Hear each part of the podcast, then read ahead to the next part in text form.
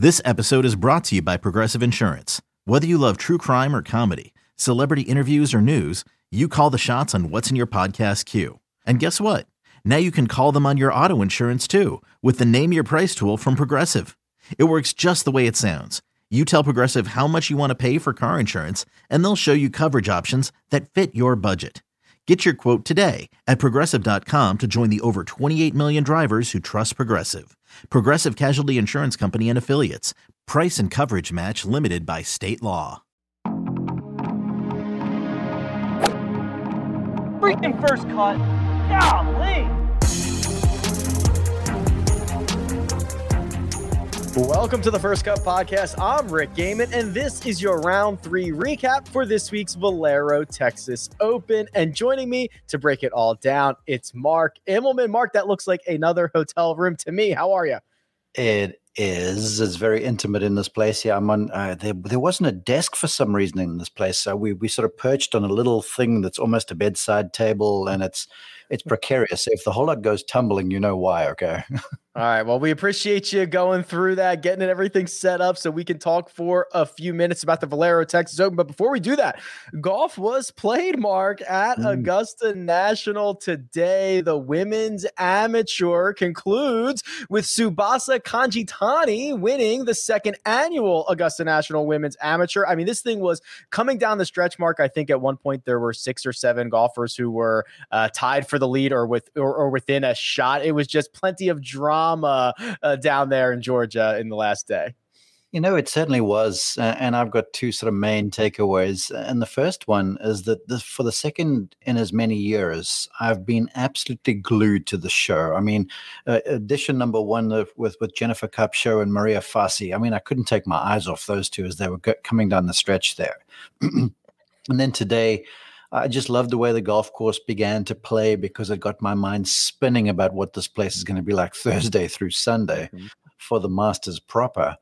And then you've got uh, Rose Zhang, who's been playing awesome for a while, and and and you got the the young um, Swedish girl who was in the Erica, I think it was Lindblad. I can't remember her first name. She was in the final group there, and and, and it was ebb and flow and sort of all sorts of buzz around the golf course. There were lots of people out there, which was cool to see, and and then you know, for guys to, for, for girls, I should say, to post and then have those numbers hold up, that's always fun. I, I think the playoff, in many respects, was perhaps, if you're a fan like me, a little bit of a letdown, but it spoke to, you, you know, the way um, uh, Erica, uh, the, the one playoff member, uh, Emilia, I should say, Migliaccio, um, you, you, could see the nerves on all of them, and she sort of showed it yeah. some of that approach shots and then she's got a difficult shot off an uphill lie over a bunker, and and and so when these sort of things begin to transpire and it's happening on national, international television, you can see how meaningful this stuff is. And so for me, it was like, wow, just the second edition of the Augusta National Women's Amateur, and already this thing's a fixture. Um, because you could just see the meaning of it all. It was etched over the player's face, and, and then to have a young Japanese 17 year old star. I mean, she she is about to be a folk hero in Japan after the win here. yeah, she played awesome, and I and I certainly don't blame Amelia for fanning her approach shot out on 18. I would not have been able to even grip a club mm-hmm. in that moment, Mark, with all of the nerves and everything that is on the line. But we're going to talk about the Masters plenty. Let's talk about the third round of the Valero Texas Open, where it is Jordan Spieth atop the leaderboard in a tie with Matt Wallace. Let's, let's start with Spieth here, Mark, because he shoots a five under 67, but made the turn in even par before notching birdies at 12. 14, 15, 17, and 18 to share the 54 hole lead. Can you call it Spiething? Uh, the, you know, what yeah. he was doing. Spiething is where you hit it all over the lot and you make birdies. I mean, the way he played coming down the back nine, you could see there with the swagger about him. It, it was the usual thing where he's chatting non non-stop and Michael Greller is like, yeah, this is your number, go. And then I think the whole thing was told by the interaction there on the 17th when he blows one way right. You know, takes a really smart drop, I think, in the end and hits for me the shot of the tournament thus far. That second shot up, and I mean off a title eye to land the thing on a downhill, and uh, he asked Michael twice to check a yardage over there, and Greller's like, okay, and he just he walks and passes the thing off again, and, and and that's just who they are. And then you know he backs that up with just an unreal um, fairway metal into the middle of the final green, and that's not an easy shot. I got to tell you.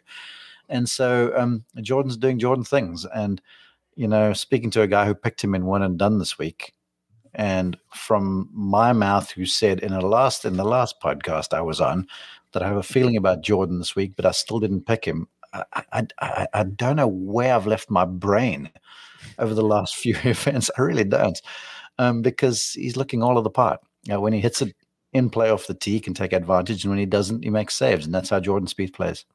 Yeah, Spiething it was exactly what he did on his inward nine. That was a 31, but he's tied with Matt Wallace, Mark, who also shot a Saturday 67. And I think his approach into 18 uh, is really you know, a, a, perfect synopsis of him not going away in this, right? I mean, he hits an approach shot uh, from 284 yards right into to the heart of the green, uh, has a look at Eagle. And while we saw the third member of that group, Cameron Tringale, really leak oil and struggle over the course of the day, Matt Wallace said, I'm here to stay. I'm going to be a fixture in this tournament for the last 18 holes. Yeah, but you got to give Cam Tringale a nod for the you know, when he knocked in the birdie putt on the seventh, yeah. with the, the shooter McGavin thing. I thought that was legendary. Um, but but Wallace, I mean, he's won multiple times in the European Tour. He, he, was the Conference Player of the Year the one year he was in college over at Jacksonville State, and so the guy's got some pedigree, and and he's got that sort of European stick to itiveness about him. And um, a quick story about Matt Wallace that for me was telling, because um, I've gotten to know him some from his time on the tour and and at Colonial last year, um, he had missed the cut. This was the first event back after the, uh, the, the, the, the, COVID lockdown. So he misses the cut, and I've got the McIlroy group on sun, uh, Saturday for CBS. And so we're getting ready for the show, and I'm out there about 30 minutes, 45 minutes before the time. And I look over there in the gallery. Well, there wasn't a gallery then, but there's Matt Wallace and his caddy, Irish Dave, who's a legendary caddy on the European Tour. He's not working for him anymore. Well, real quick, Mark, why why does every caddy have a nickname? Well, every single caddy has a nickname. That's a thing. Um, Irish Dave is a beauty, and, and he's worked for everybody. Okay, and and they're out there watching Rory play, and I'm waiting in the shade for the show to start, and Matt eases over and leans on the cart, and so we're chit chatting, and I'm like, uh, "Why are you out here?" And he goes, "Well, two things. Uh, Rory McIlroy's leg action I'm trying to emulate," and he goes and when you get to watch the best player in the world play under competition uh, and under pressure, there's so much to be learned. And I looked at this going, hmm, this guy's a multiple winner and still prepared to learn and still prepared to keep his mind open enough to, to, to be able to walk around the golf course and go and watch a fellow professional play. And I was like, hmm, he went up in my estimation. So I spoke to him. I'm like, hey, big guy, would you come on my podcast? And he's like, sure, I'd love to. And, and he's just so insightful, so candid. Um, he's he's got a bit of a hot temper, like a lot of the Euros do. Mm-hmm. He's got some of that Tyrrell Hatton thing in him. Yeah. But but you're right, he's not going away, and he's a heck of a swinger of the golf club. He hits it flush, and if it's windy to, again tomorrow, I think that'll stand him in good stead. And just incidentally, um, I'm a Spieth fan. Uh, I'm I'm a Charley Hoffman fan. I definitely am, but I'm so pulling for Matt Wallace tomorrow. I cannot tell you given that you and Porter have both got uh, Hoffman and Spieth in the one and done league. That's right. You're going to be dodging bullets all Sunday yeah, long. I love it. I love it when players become fans, and I also love the little tidbit that, like, okay, uh, Jacksonville State, not not Jacksonville, Florida, Jacksonville, Alabama. Mark, yeah. that's like the little fun fun fact about Jacksonville State. Well, well, yeah. Quickly, I mean, uh, another player who's went there was Danny Willett for a couple of years, and Willett was a first team All America at a mid tier Division One school, then left there, uh, made the Walker Cup team, the GBNI team, and then obviously turned professional, won, and then won a major. So, so there's uh, you know there's there's something going on in the water there in North Alabama, and they've had some good teams for for for many many years. Well, let's talk about Charley Hoffman because it's Valero Texas Open. It's Charley Hoffman's season. And after an opening 75 on Thursday, Charley Hoffman shoots a 66 on Friday, the round of the day, and backs it up with a 65 on Saturday. Oh, by the way, the round of the day, Mark, that'll get you right back into a tournament in a hurry. Oh, certainly. And you and I and uh, were a week early on Charley Hoffman because I, I he had been playing really well I think the work he had been doing with uh, Mark Blackburn, to me, it looked like it settled. So I figured, well, here's a ball striker of note down in uh, in Corales Punta Cana. It's going to be right up his alley. And he plays solidly down there, has a bad final day, but obviously you can see the makings of it.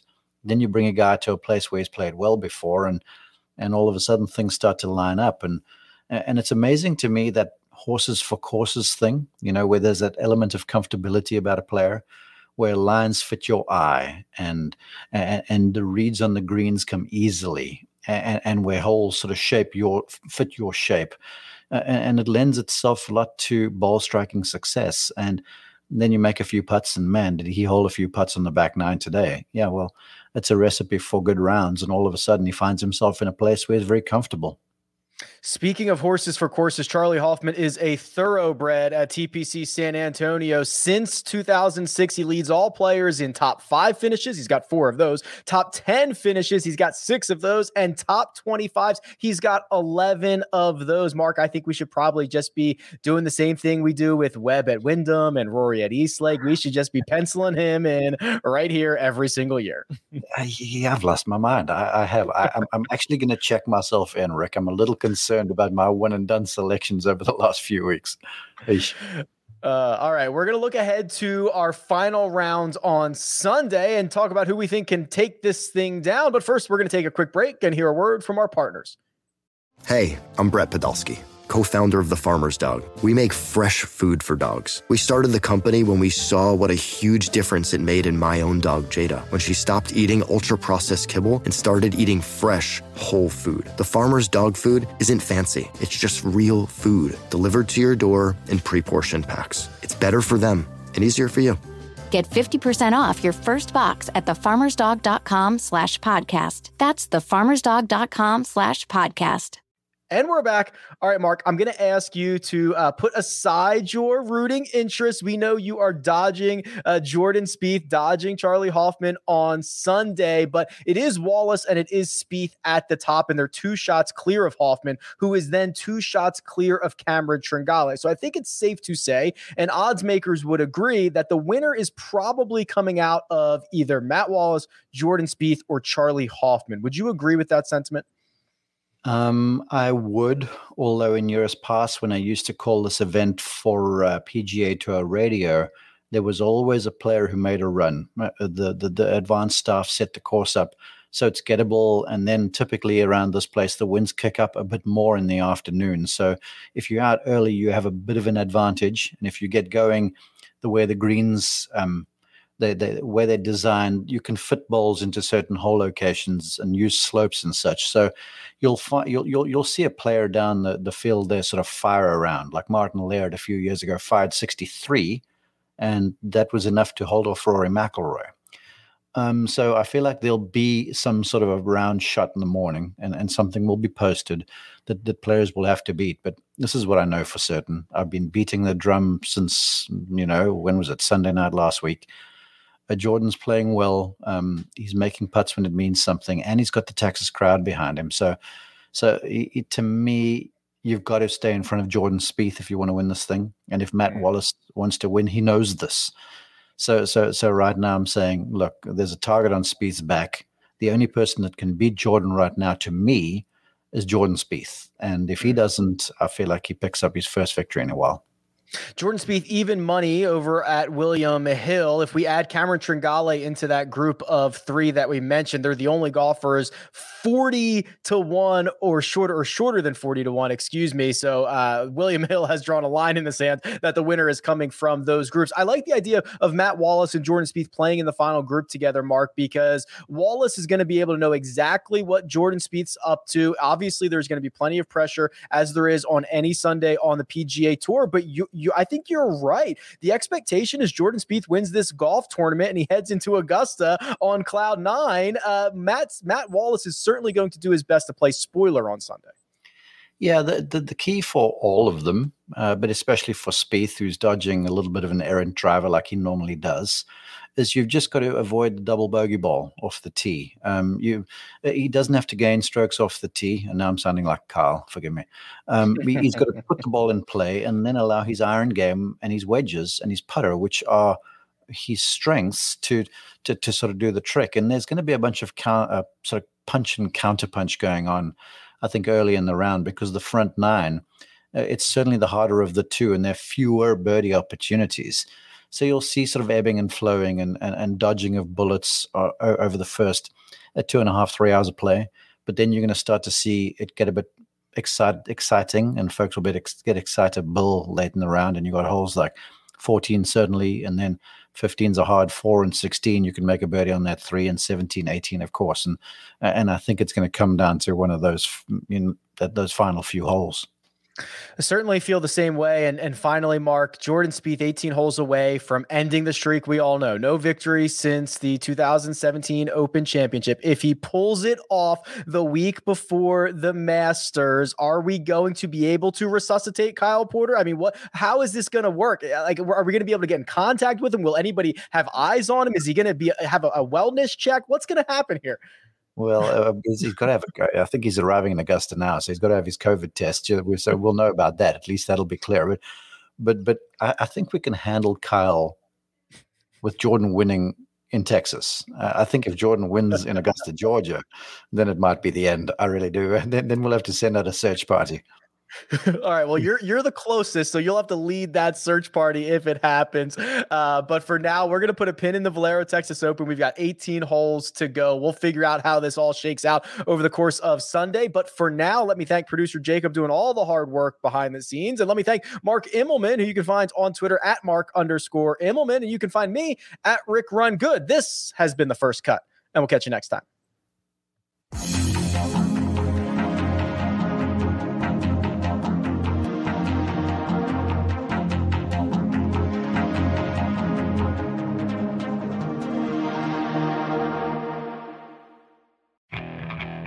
Okay, picture this. It's Friday afternoon when a thought hits you. I can waste another weekend doing the same old whatever, or I can conquer it. I can hop into my all new Hyundai Santa Fe and hit the road. Any road. The steeper, the better. Because my all new Santa Fe is available with HTRAC, all wheel drive, so I can hit the trail without a worry in the world. Heck, with three rows and best in class rear cargo space, I can pack the whole family in with all our gear. We've got available dual wireless charging for our phones, so we'll never lose touch with civilization, and we won't lose touch with the primordial power of Mother Earth. So, which is it? Waste the weekend or do something a little more epic? And conquer it in the all new Hyundai Santa Fe. Visit HyundaiUSA.com or call 562 314 4603 for more details. Hyundai, there's joy in every journey.